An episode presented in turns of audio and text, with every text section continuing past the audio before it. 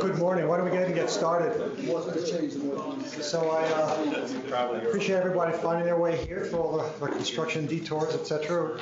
We're really delighted from the section of endocrinology to welcome Stephen Coca today, who's going to give us a, uh, a talk about an important topic in diabetes care, microalbuminuria. And I know all the primary care doctors also have to face this, and he's going to tie this in with some interesting research that he's uh, he's been doing.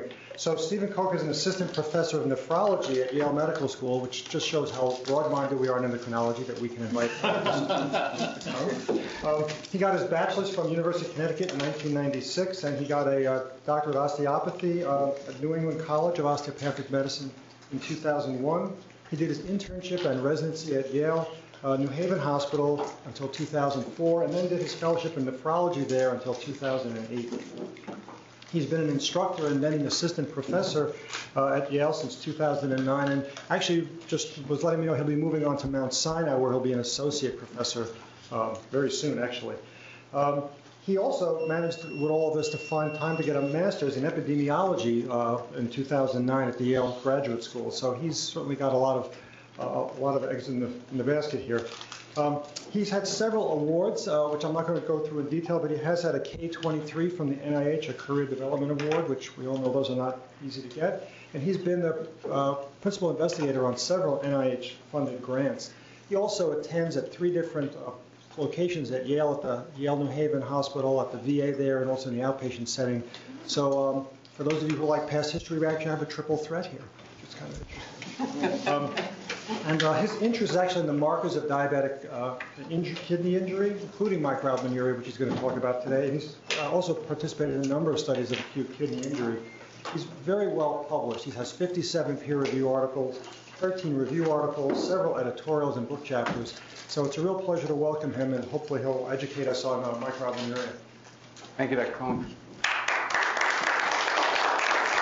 Thank you for, for that introduction. Uh, it's a pleasure to be up here at Dartmouth. It's my first time, and looks like a beautiful place. And I hope you enjoy my talk, and, and feel free to uh, raise your hand and interrupt and ask questions. I'd rather have it be a little more interactive, especially in this intimate uh, forum.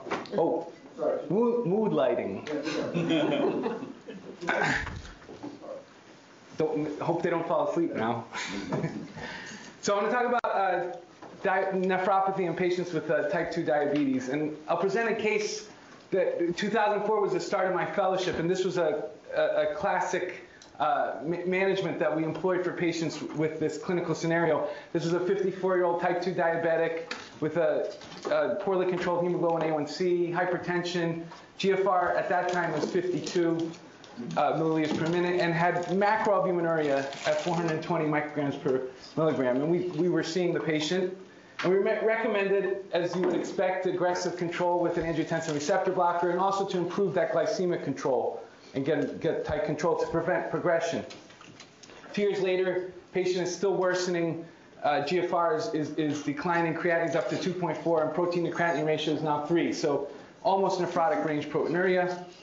So in our infinite wisdom, we wanted to employ dual RAS blockade and added ACE inhibitor to that. And we'll talk about some of the data for that but we thought this would slow, decrease the proteinuria and slow the progression. And also, um, aggressively targeting uh, anemia and trying to get that hemoglobin up to near normal ranges with uh, one of the ESAs, darbepoetin. And um, four, two years later, GFR declining now, and, and, and patient was started on dialysis to avoid starting when he was malnourished um, at a GFR of 15. Now, I'm not going to focus on these last two topics, which were uh, also fallacies along with some of the other things we implemented um, because in the interest of time. But as you know, the story with the ESAs, we were very wrong in trying to go for higher targets. And uh, also recent data has shown waiting till GFR goes down to 5 to 7 is, is, is causes no adverse effects and improves um, keeps people off dialysis longer without adversely affecting mortality. So uh, an interest in armamentarium that has been completely uh, de debunked. So um, I'll talk about diabetic nephropathy as a public health problem. Uh, talk about the impact of glycemic control and, and RAS inhibition to slow progression.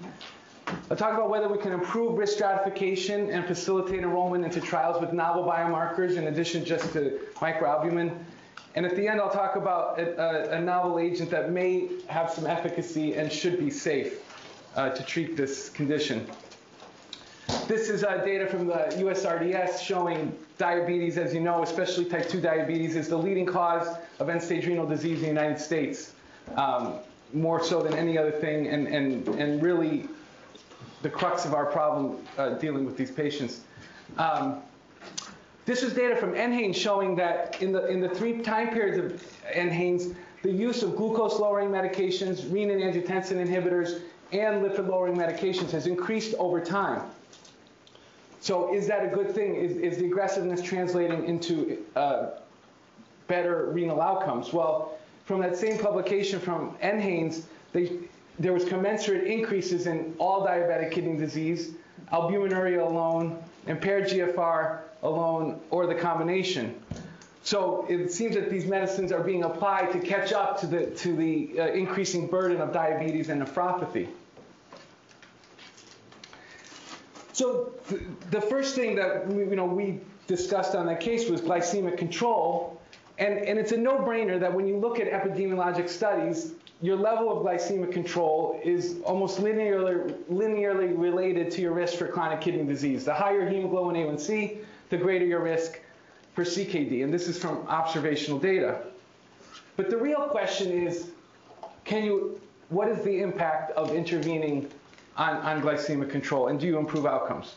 So this is one of the trials that got me fired up, uh, the ADVANCE trial, which is over 10,000 patients uh, with type 2 diabetes randomized to intensive glycemic control versus uh, standard control. And was this a positive trial? The conclusions published in New England journals essentially spun it to be positive because lowering the hemoglobin A1C less to less than 6.5 yielded a 10% reduction in the combined outcome of major macrovascular and microvascular events. With the corollary that primarily is a consequence of a 21% relative reduction in nephropathy. So it was spun as positive based on that. But if you actually look at the data that drove it, here's your combined endpoint, here's the 10% risk reduction. Here's the macrovascular events, MI and stroke, which is what matters to patients, right? Absolutely no difference in these macrovascular events. And the microvascular events, it was only newer worsening nephropathy. Here's a 21% reduction. And there was a, a non-significant trend for retinopathy.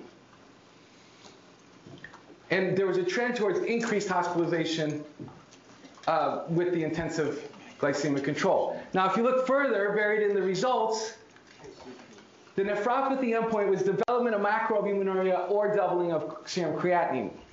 Macroalbuminuria was reduced.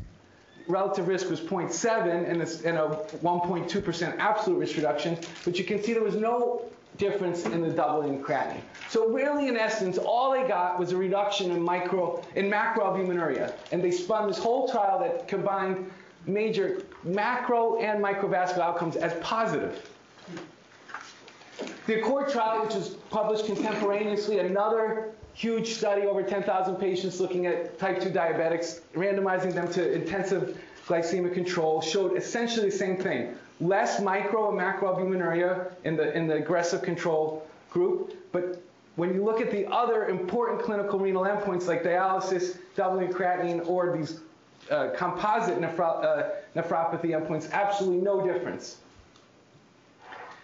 And as I wrote the, the, uh, the grant for the, that I'll talk about where we're looking at multiple biomarkers, uh, we, we of course had to do the background, and this was the systematic review that we ended up getting published, looking at the clinical renal endpoints, and to show you the dissociation of, of the surrogate endpoint of albuminuria with the true clinical outcomes. Um, and so these were seven trials that looked at aggressive glycemic control in the outpatient setting with type 2 diabetes versus standard control. You can see you get about a, 14% reduction in microalbuminuria, a 26% reduction in macroalbuminuria. But doubling of creatinine was, was completely null. There was a trend towards a reduction in ESRD, but it, it crossed one. And death from renal disease, however you wanted to, Mercury Lee, you want to define that, was, was completely not different. So the eternal optimist will say, well, it looks like you're trending towards a benefit in end-stage renal disease, which is, of course, clinically important, but the pessimist would also point out this is a very small absolute risk reduction. You're going from 1.5% cumulative incidence to 1.1% for a 0.4 absolute risk reduction, and a number needed to treat of 250, which is somewhat high, especially when you consider that the, this is from a separate meta-analysis, but showing that the risk of hospitalization from severe hypoglycemia was double in these aggressive glycemic control trials. and if you also consider that it did not reduce cardiovascular disease mortality or all-cause mortality at all, completely null, when you pool these large uh, trials. And if you look at the individual trial of ACCORD, where there was a 22% increased risk for death with the intensive glycemic control. So you'd have to be a very brave nephrocentric uh, biased person to say, well, I'm going to continue the aggressive glycemic control just for that small, that number needed to treat of 250 to prevent ESRD over, that was a, a, a with a median follow-up of all the trials of over five years. So um, tough, tough to uh, justify that. And because of data especially from ACCORD, ADVANCE, and VADT, which are the more modern glycemic control trials, the previous guidelines that uh, were published for uh, glycemic control and kidney disease, which used to say that all patients should be controlled to less than seven, irrespective of the presence or absence of CKD, they were changed to say to not treat patients uh, less than seven who are at risk for hypoglycemia or have advanced CKD, and it could be extended to above seven in patients with comorbidities or limited life expectancy. And most of the patients, especially with uh, stage 3B and stage 4 CKD, of course, have multiple comorbidities. And the, uh, the, the, recent Department of Defense guidelines on glycemic control also uh, relaxed their standards. And you can see here, this is probably where most of our CKD patients fit in, 5 to 15 years of life expectancy. Now, putting the target to less than 8% or even less than 9% in those with advanced microvascular complications. So becoming a lot more lenient due to the fact that the data were not suggesting that driving down to these targets of hemoglobin less than 6.5 or less than 6 was really doing any benefit for the patients except for these tiny effect sizes on, on, on surrogate outcome like albuminuria, which, which a patient won't even recognize. So that's the glycemic control story in a nutshell. Um, what about renin-angiotensin inhibition uh, in these patients? I mean, this is clearly the standard of care and, and our primary thing that we do. Um, are we improving outcomes for them? Um, you know, we know that, that we reduce blood pressure with RAS inhibition, you decrease intraglomerular hypertension by relaxing the afferent arteriole, and potentially you're getting antifibrotic effects from all the pluripotent effects of RAS inhibition on the, on the tubular interstitium and TGF-beta, et cetera. So is it really the panacea that we expect it to be? Well, if you go back to the original publications, this was 2001, this is my intern year, and there were, there were companion articles in New England Journal. This is from Barry Brenner at Harvard leading the RENAAL trial, which was losartan, the ARB, versus placebo in patients with macroalbuminuria and type 2 diabetes. And yes, I have reduced progression because that was the conclusion, but there was a 16% risk reduction with a p-value of 0.02. But as a simple person, you can see those two cumulative incidence curves are essentially going up at a 45 degree angle, whether you're on the ARB or placebo. And if I was a patient looking at that, I would not be too optimistic. These, this is not a big effect size. Same issue, companion article, Ed Lewis and colleagues from the IDNT trial. This was the irbesartan and diabetic nephropathy trial. This was three arms comparing irbesartan to ARB versus uh, uh, dihydrocalcium channel blocker amlodipine versus placebo. And again, yeah, they got a, a 19% risk reduction in the composite endpoint of doubling creatinine or ESRD. You can see the confidence interval almost crosses one. Again, as a simple person, patients in all three arms of those trials are, are, are, are, headed toward that composite endpoint. I like to tell people that if these were three stocks in your portfolio, Apple, Pfizer, IBM, you'd be thrilled about the performance of all three. you wouldn't be saying, oh, I wish I switched out of Apple and got into this. That's, that's great, but these, these are bad outcomes, and, and, and this is essentially uh, a, a death march toward the, the, the end-stage renal disease endpoint, um, no matter which drug you're on. So we're not getting the effect sizes that people presume we're getting. I love to, to pimp the fellows on what, how much we're reduce, improving outcomes with RAS inhibition. And that's, if you look at it as a continuous endpoint, this is the difference in GFR decline between the ARB and placebo arms in these two landmark trials that we based all our consensus guidelines to treat all patients with type, type 2 diabetes and nephropathy with ARBs. You're only getting at best a 1 milliliter per minute per year difference with treatment. So there is a lot of room to go to get people to bring their curves down into this area. This is all, it, these are, this is a too steep an angle no matter which arm people are in. Well, back then, especially during my fellowship, the, the sexy uh, paradigm was dual RAS blockade. Why? Because if you're on an ACE inhibitor, you increase bradykinin levels, and bradykinin is vasodilatory, antifibrotic, and does a lot of good things. But people also argued, oh, but you want to directly block the angiotensin II receptor because there's kinase pathways of angiotensin II formation which are independent of ACE. And so you want to especially use tissue ACEs and block these, these pathways to decrease the angiotensin II formation. And all of this with the hope of decreasing uh, fibrosis, not only in the kidney, but also the heart. Um, but uh, I'm focusing mostly on the kidney here. And we were doing this primarily because of this one study. This was a COOPERATE trial. I don't know if anyone remembers it. It was published in the Lancet. They compared um, losartan, the ARB, versus trandolapril versus the combination ACE-ARB, and they got uh, a halving of proteinuria with the combination. And they got these ugly survival curves because of small numbers, but this was our only trial that showed some kind of clinical renal endpoint besides proteinuria with a doubling creatinine ACE-ARB was slightly lower with the combination group. Now, the caveat being that this was IgA nephropathy in Japan and not diabetic nephropathy, but people love to do things because that's our inclination as physicians to do more. Well, lo and behold, there are several letters to the editor that occurred over the subsequent years, and eventually, if the, the data was found to be fraudulent, and the study was retracted, retracted six years later from the Lancet. But people still want to do something, and so we nephrologists citing proteinuria as its as, as a supreme surrogate of all badness said, well, we're still getting reductions in, in proteinuria when you combine ACE or ARB, when you add it to each other. So we know proteinuria is associated with, with poor outcomes. Let's uh, continue it. Because these are observational data that show the greater the amount of your proteinuria, here you have the three categories of normal, micro, macroalbuminuria, or if you uh, put it into more um, uh, stratification, you see this nice dose-response relationship between proteinuria and GFR decline. These are observational data. What happens in trials? That's what matters. What are you going to end up doing for the patient? Well, ONTARGET came out in 2008, and um, this was primarily a cardiovascular trial. 25,000 patients, wasn't a primary renal trial, but this is where we started getting signals that we may be doing, that this dual RAS blockade was not always cracked up to be.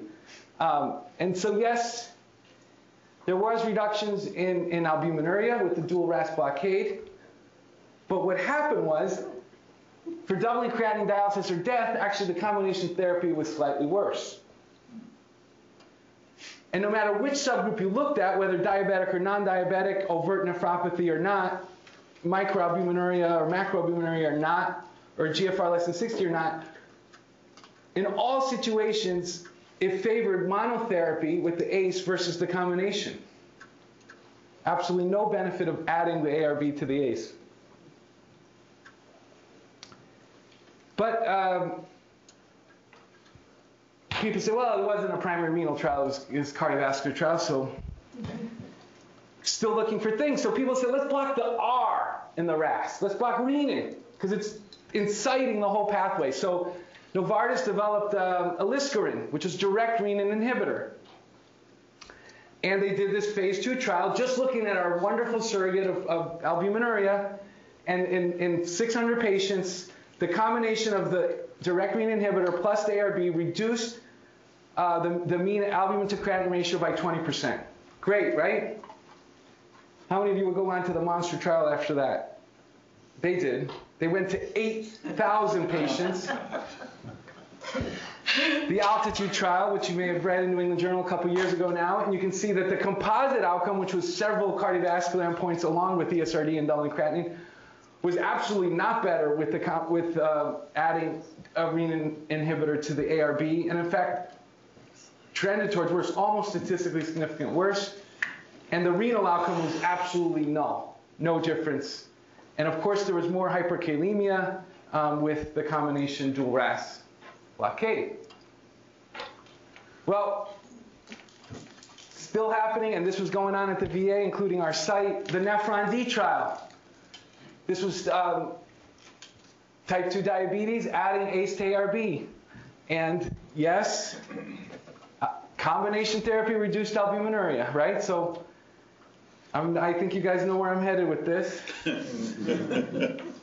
Absolutely no difference in CKD progression or composite uh, cardiovascular outcomes with the dual RAS blockade arms.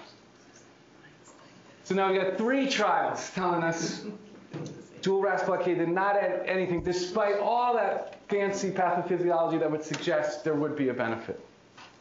So this is my simple uh, three bears analogy of you got to get it just right. I mean, obviously, if you have no RAS inhibition, they're going to be at high cardiovascular risk. If you give a lot of RAS inhibition, we knew a priori that you increase the risk for hyperkalemia and hypotension, um, but we thought you try to balance that risk with a trade-off of improving cardiovascular and renal risk, but instead, for whatever reason, th these did not uh, improve cardiovascular renal risk, and they put people at risk potentially. So you've got to just find the sweet spot. So it's currently monotherapy with a ACE or ARB for these patients with nephropathy. Question? Yes. Go back a slide. Sure. So how do you, are you, uh, how hard and convincing is the data that you can predict cardiovascular and renal risk in a, di- in a type 2 diabetic? Pre- That, that is, if you look at all your type 2 diabetic Yeah. patients, can you predict the poor, uh, the people that are going to progress versus the people that are not going to progress? For nephropathy? Yeah. That's what what I'm going to talk about next. Ah, good, thank you. So uh, lessons learned from the first 25 minutes or so. There's a lot of room to improve outcomes that I showed you. The, we, those patients are progressing too rapidly. We need better surrogates to determine uh, because albumin, for all you know, it's recommended to measure it every year, and we all use it as our number one predictor. But uh, dissociated from the hard outcomes in the treatment trials, so we need to target interventions appropriately to those that will progress, and thus we need better surrogates. Because, you know, this is the paradigm of type 2 diabetes. Not everybody um, progresses. Some stay at microalbuminuria, some regress, and you really want to identify this group and give them the most aggressive therapy, whether it's with dual RAS blockade, I don't know, or other novel agents that are coming out. I'll mention bardoxolone um, a little later, a, a, a new agent, antifibrotic agent that everybody was excited about. also failed. But um, whatever, whatever comes down the pike, there may be something, but you want to apply it to those who progress. There's no point treating people who are going to stay here. You're just going to dilute. You're going to need to increase your sample size and dilute your effect size to treat a non-progressor. Now, one of the problems is that you know type 2 diabetes is not as classic as type 1. In type 2, people who have done biopsy uh, studies have shown there's a there's a whole range of, uh, of lesions, and you can have normal and near normal structure, and, and about 45% of those have some proteinuria. You can have the typical Kimmelstiel-Wilson nodules, like you see type 1, and they're nearly everyone's going to be albuminuric. But there's also a, a good proportion, at least a third, that have these atypical patterns of injury and who have some degree of proteinuria, but have primarily tubular interstitial findings and not the classic glomerular lesions. So our translational research group, we had focused mostly on acute kidney injury, but we're realizing a lot of these biomarkers um, have potential in chronic kidney disease as it's a chronic injury model. And um, you may have heard of some of these, but there's, there's proximal tubular injury markers like interleukin 18 and kidney injury molecule 1.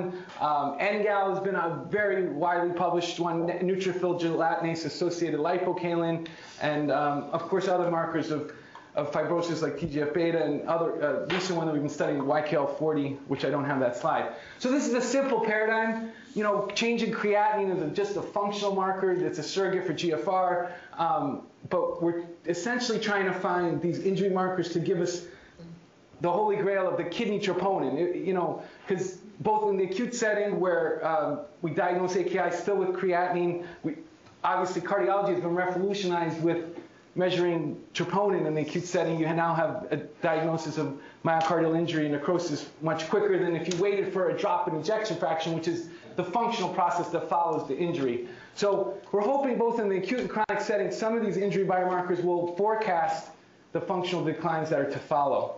Um, and here's looking, this is a type 1 diabetic schematic, but, um, and, and I, type 2 does vary more, but it, this is just to clean it up a little. This is where you, you'd hope to utilize some of those injury biomarkers to pick up people when they're in this incipient diabetic nephropathy phase before they really have overt diabetic nephropathy and progress. Um, and another reason that we need these markers is this was a, a, a transplant study, but they did 100, it was 119 patients who got kidney and pancreas transplants, and they did protocol biopsies um, in these patients. And I just wanted to show you how much interstitial fibrosis and tubular atrophy was present in these, in these patients. In the meantime, the creatinine uh, does not, look at this, over 6 to 12 years, it only increased by less than 0.2 from, from the post-transplant value. So you'd say, oh yeah, your, your allograft is fine, but there's a lot of underlying uh, uh, structural injury that's occurring, um, and we presume this to be in, in, in um, a lot of uh, chronic kidney disorders, um, including uh, post-transplant.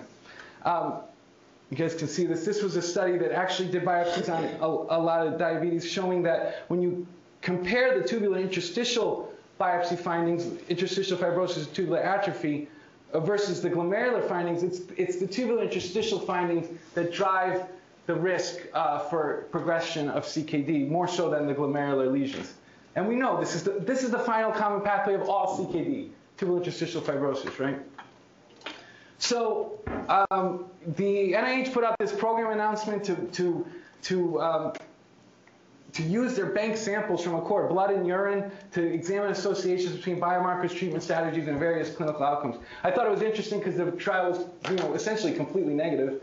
Um, but they had all these samples sitting around, so I applied and, and, and got funded uh, in September of 2012. And this was our, our broad schema. We wanted to since Accord, everybody had pretty much normal GFR at baseline and, and a few, and small proportion of microalbuminuria, it gave us the opportunity to see if we could measure various aspects of, uh, of kidney uh, injury and inflammation and uh, to pick up their risk for progression. So we're measuring a host of tubular injury markers, um, a, a host of, of inflammation and fibrosis markers, both in the blood and the urine, and some oxidative stress markers. And hopefully using this multi-biomarker um, three-dimensional look at the kidney to try, to try to hone in on who is going to go uh, progress the most um, with, with type 2 diabetes. This was some preliminary data we had showing that these these markers uh, have, have decent correlation with uh, GFR. This is endothelin 1, TGF-beta, NGAL, and, and, and monocyte chemoattractant protein 1 showing uh,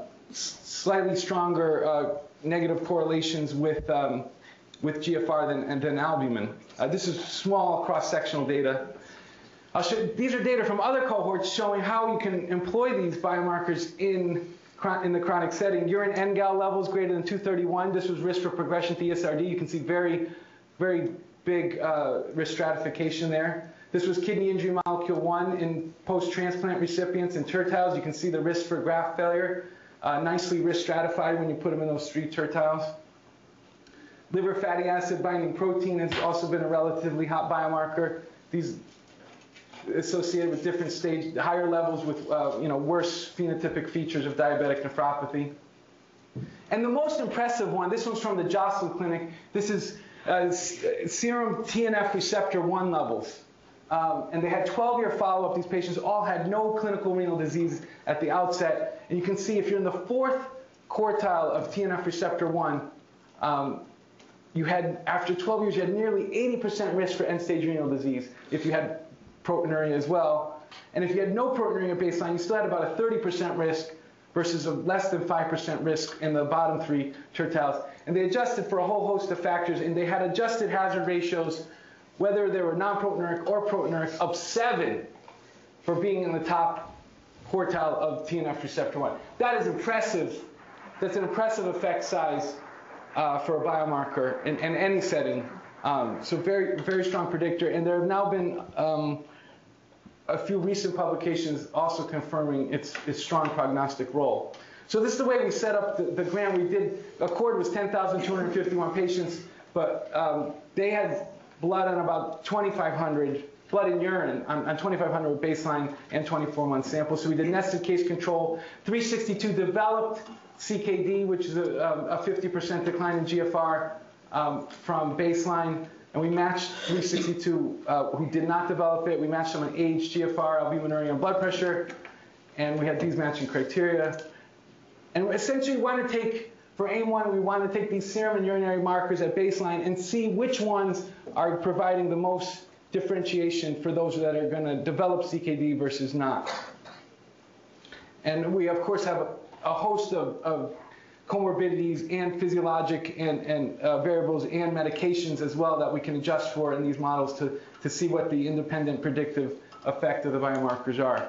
Um, when we, this was our the, demo, the uh, baseline characteristics for the case control. You can see uh, the mean arterial pressure 95 about the same. GFR is excellent, 85 in both at the outset, and um, both cases and controls, even although slightly higher, but they're less than the microalbuminuric level. They're less than 30.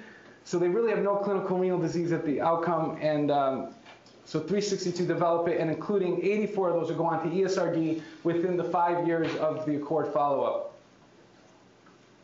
For AIM-2, we thought that those 82 who, who, or 84 that progressed um, were quite rapid. So we're going to use uh, utilize the, the sequential sampling of biomarkers that they had and look at the change of biomarkers from baseline to 24 months, picks up these fast progressors.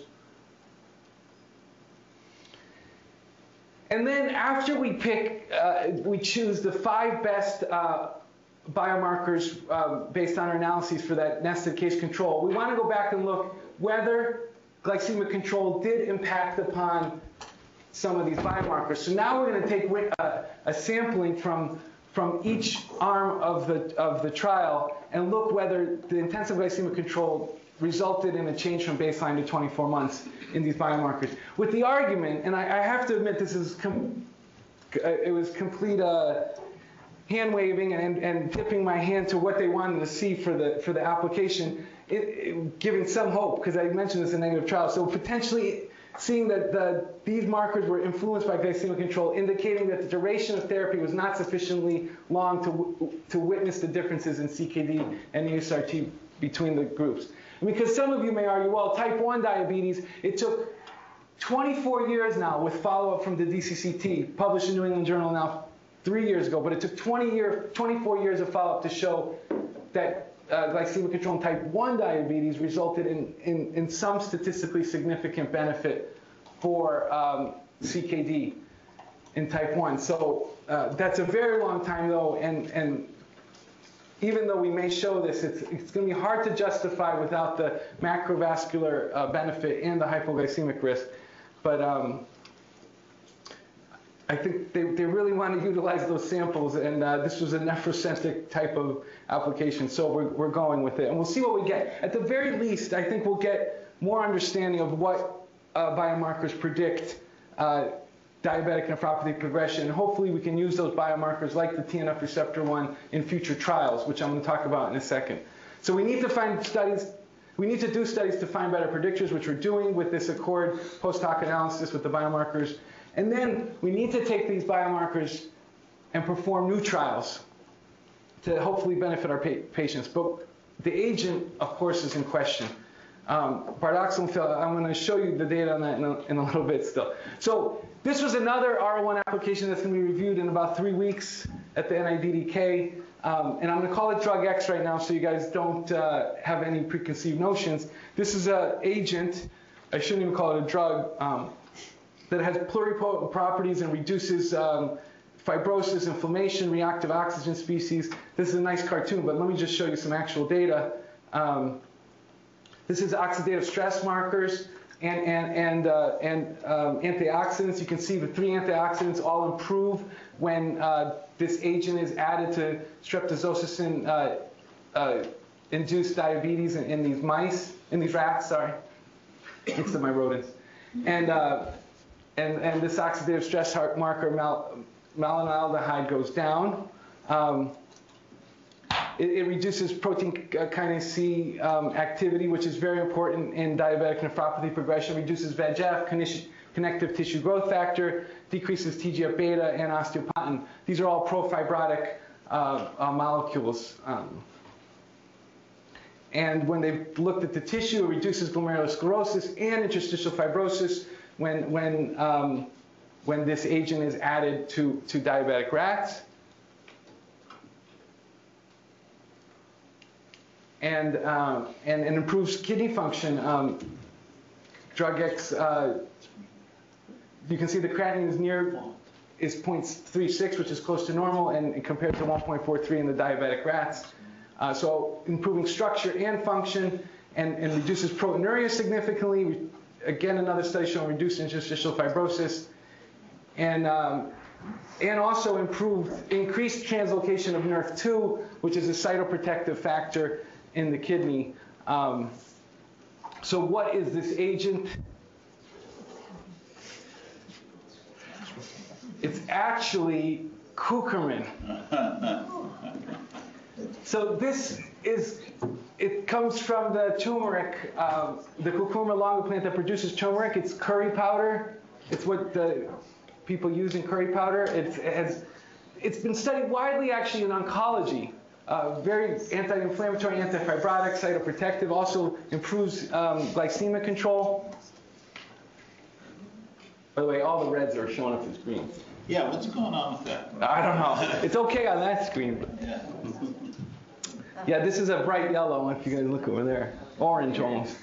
Um, yeah, MD Anderson has multiple trials looking at it in, in, in various uh, cancers and showing, showing benefit. So I created, this was one of the schematics I created for the grant showing how curcumin acts at various levels that are involved with pathogenesis of, of progressive diabetic kidney disease. You've got hypertension here on the left, hyperglycemia on the right, advanced glycation end products.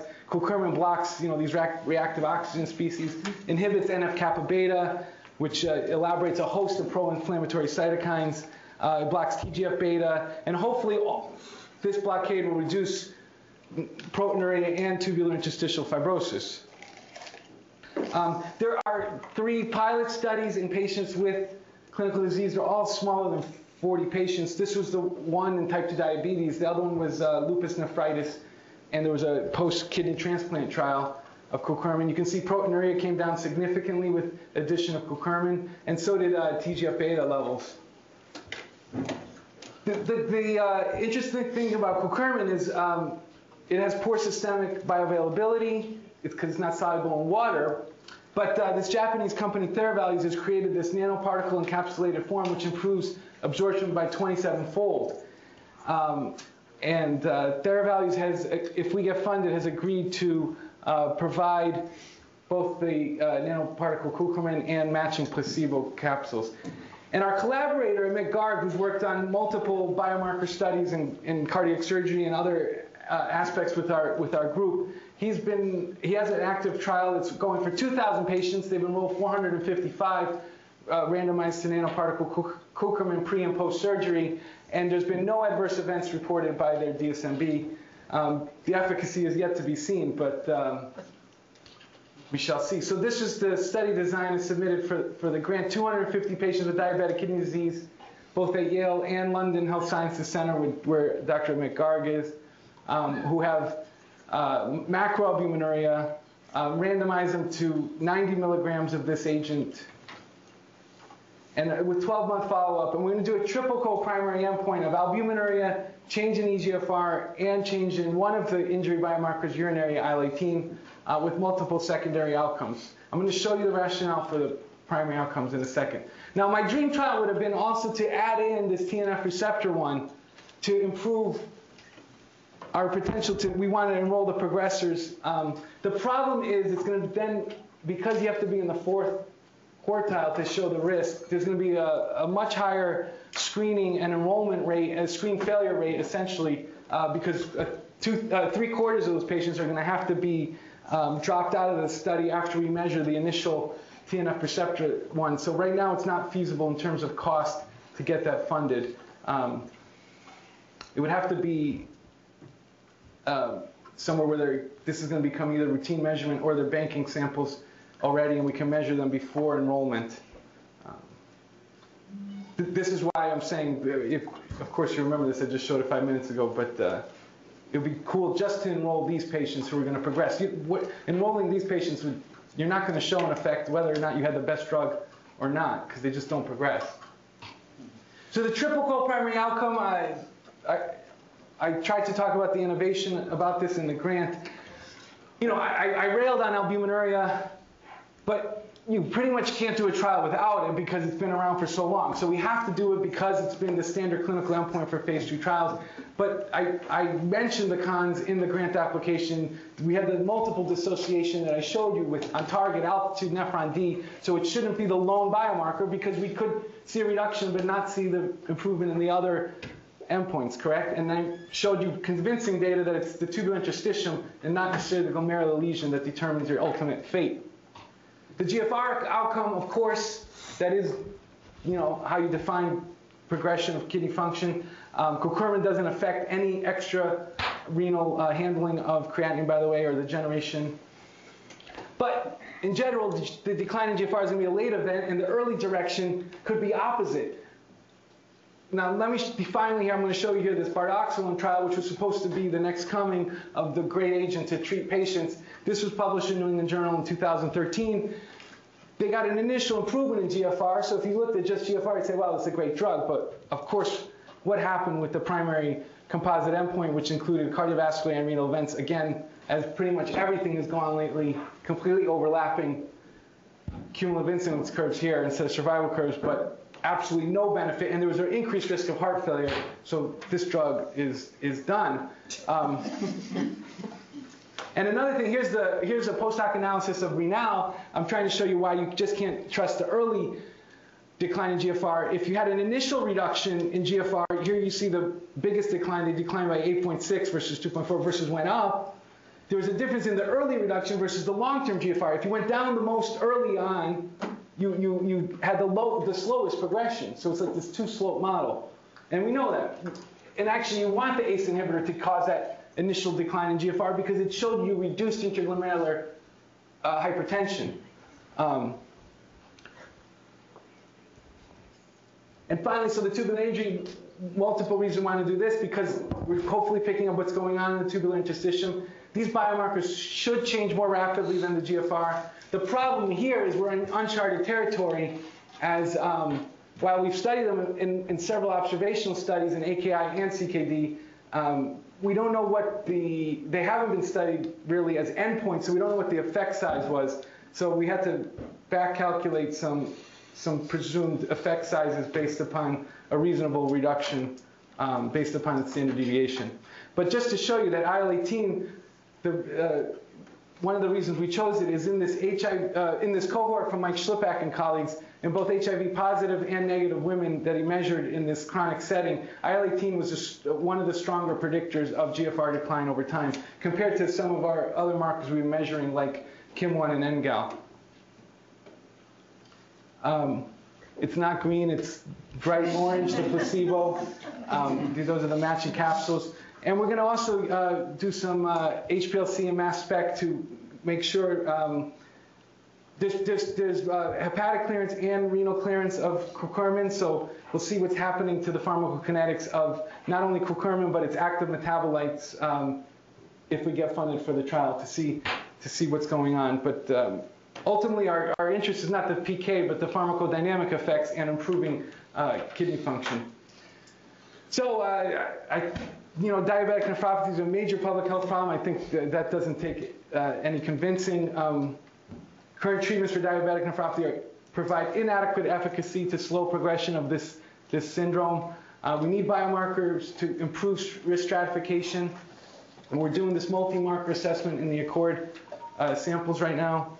And, and we clearly need more therapies. And I- I'm not wed to, to, to nanoparticle and I mean, I just think that if you look at the basic science data, it's, it's as good as you'd see for uh, data on, RAS inhibition, uh, or it, it, even the better preliminary data that they had for bardoxolone, which they went ahead and did that huge multi-million dollar trial. So at least it's safe. I don't think we're going to cause any safety concerns, especially with um, a MIT study where he's had all those enrollments and no problems. And it has a chance to be effective.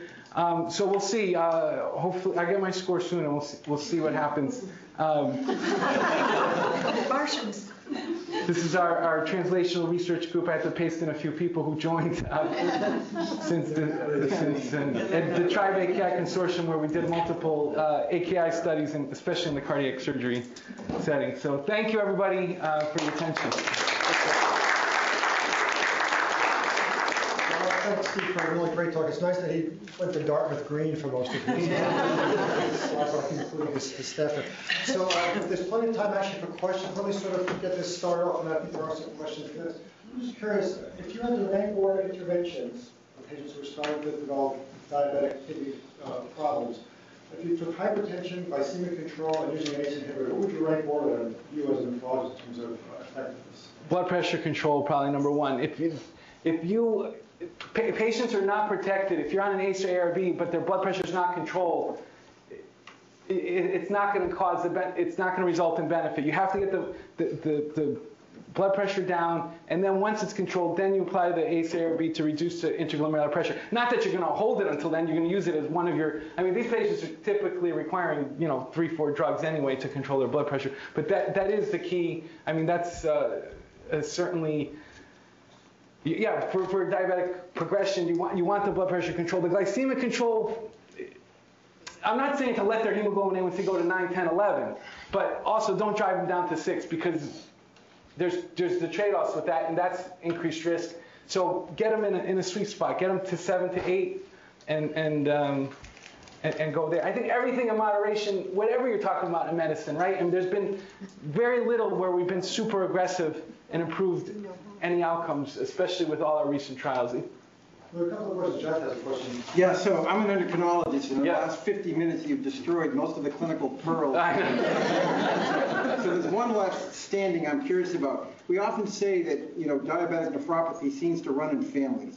And I'm wondering, is that true? And has there been any genetic studies or anything there that could be used as predictors? The, the, the genetic studies, there's, there's some that show, um, there's some GWAS studies that have shown there are some genes that increase the albuminuria, that increase the, the phenotype of albuminuria in diabetes. Um, but there, there have not been any large-scale studies that have examined it, but there are a, a handful of these smaller studies that show, yes, there are genetic patterns that influence um, albuminuria. They haven't done it to to show the difference in, in progression to end-stage renal disease, um, uh, other than um, ApoL1, but that's primarily for um, FSGS. That has been the big gene that's been identified in the last 10 years for progression of, of, of CKD. Uh, familial um, APOL1 mutations, and that was a New England Journal publication last year. They, pu- they published it off the CRIC, and the AASK cohorts um, showing uh, that has a strong predilection for progression of, of, of chronic kidney disease in the setting of FSGS. But, but specifically for diabetes, we don't have um, a specific gene which, which, which associates strongly with progression at this time. Yeah, so the USRDS data show that the incidence of uh, ESRD secondary to diabetic nephropathy has actually decreased. So now, if it was in the current treatment, uh, why is that? The? Uh, so you're pointing out th- that those curves did kind of start to come down. Um, no, it's not the curry. First of all, um, the, the, the dietary form of uh, curcumin is, is not well absorbed. So you really need this nanoparticle encapsulation, and, and the few studies that have been done in, in India have not shown that they're protected from kidney disease. Of course, they, they have more diabetes and stuff too, which helps. It's a confounder with all that.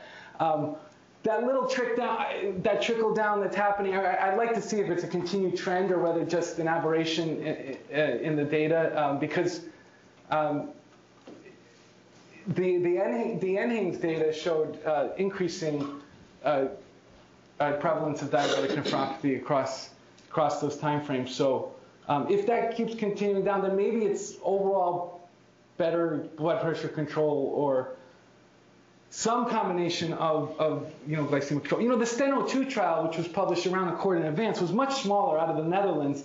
Um, they had this multi-pronged approach, I mean, which was common sense. It was glycemic control, blood pressure control, statin, aspirin, and they showed you, you did decrease uh, mortality. This was only 150 patients, unfortunately, and eight years of follow-up.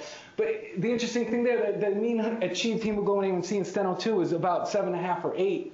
Um, and blood pressure was 135, uh, 140. So it was again showing everything in moderation when you add it together can get some benefit. But when you're trying to just specifically target one thing very aggressively, those whether it's, it's, it's lack of efficacy or the trade-offs you get with the um, off-target effects of whatever you're trying to do, those adverse effects counterbalance the, any benefit you would get. So. Well, just briefly, I'll take a question in a second. I just, I neglected to mention, he has no conflicts and he doesn't have stock in the person.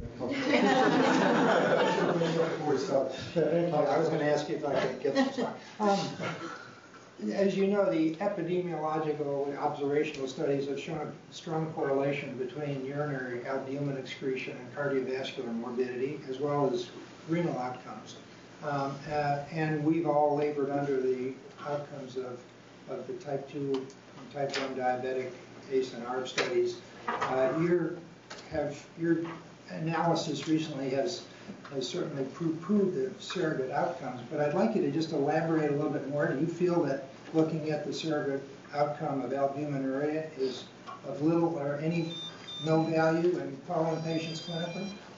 Well, I'm not saying it's no value. Even in the TNF receptor study, you saw that the, the while the adjusted hazard ratios were seven for both, the absolute risk was nearly 80% when you added it to albuminuria and only 30% when they had no albuminuria. So I, I think it is still a decent prognostic marker.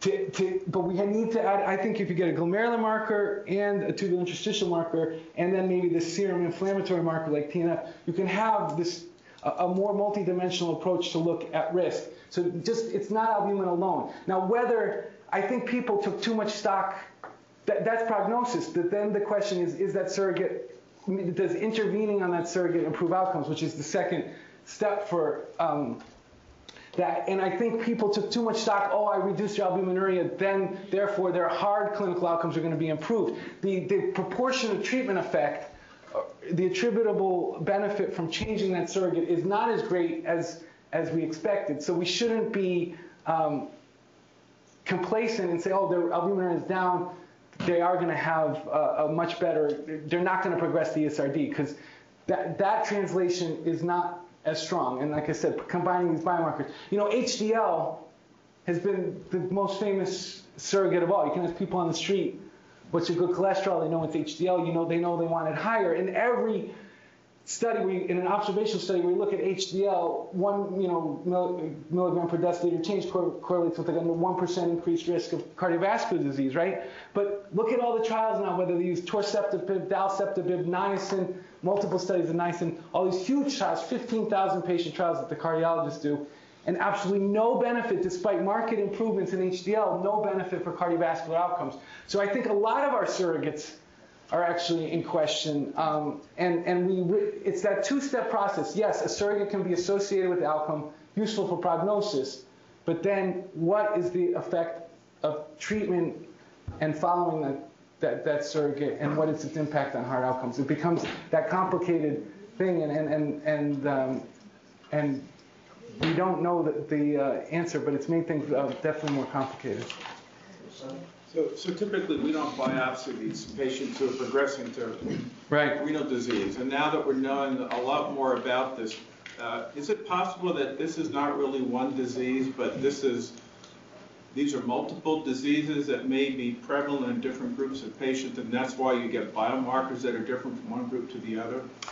Yeah, you know, I, I, I often, I think I tried calling it a syndrome at one point um, because it's not a disease. It's this, it's this multifactorial syndrome. And, and you know, in type 2 diabetes especially, it's, it's, it's the insulin resistance, it's the hypertension, it's, the, it's, it's so many factors that are going on, and it's not, um, and clearly the few biopsy studies that have been done show this, this mixed pattern.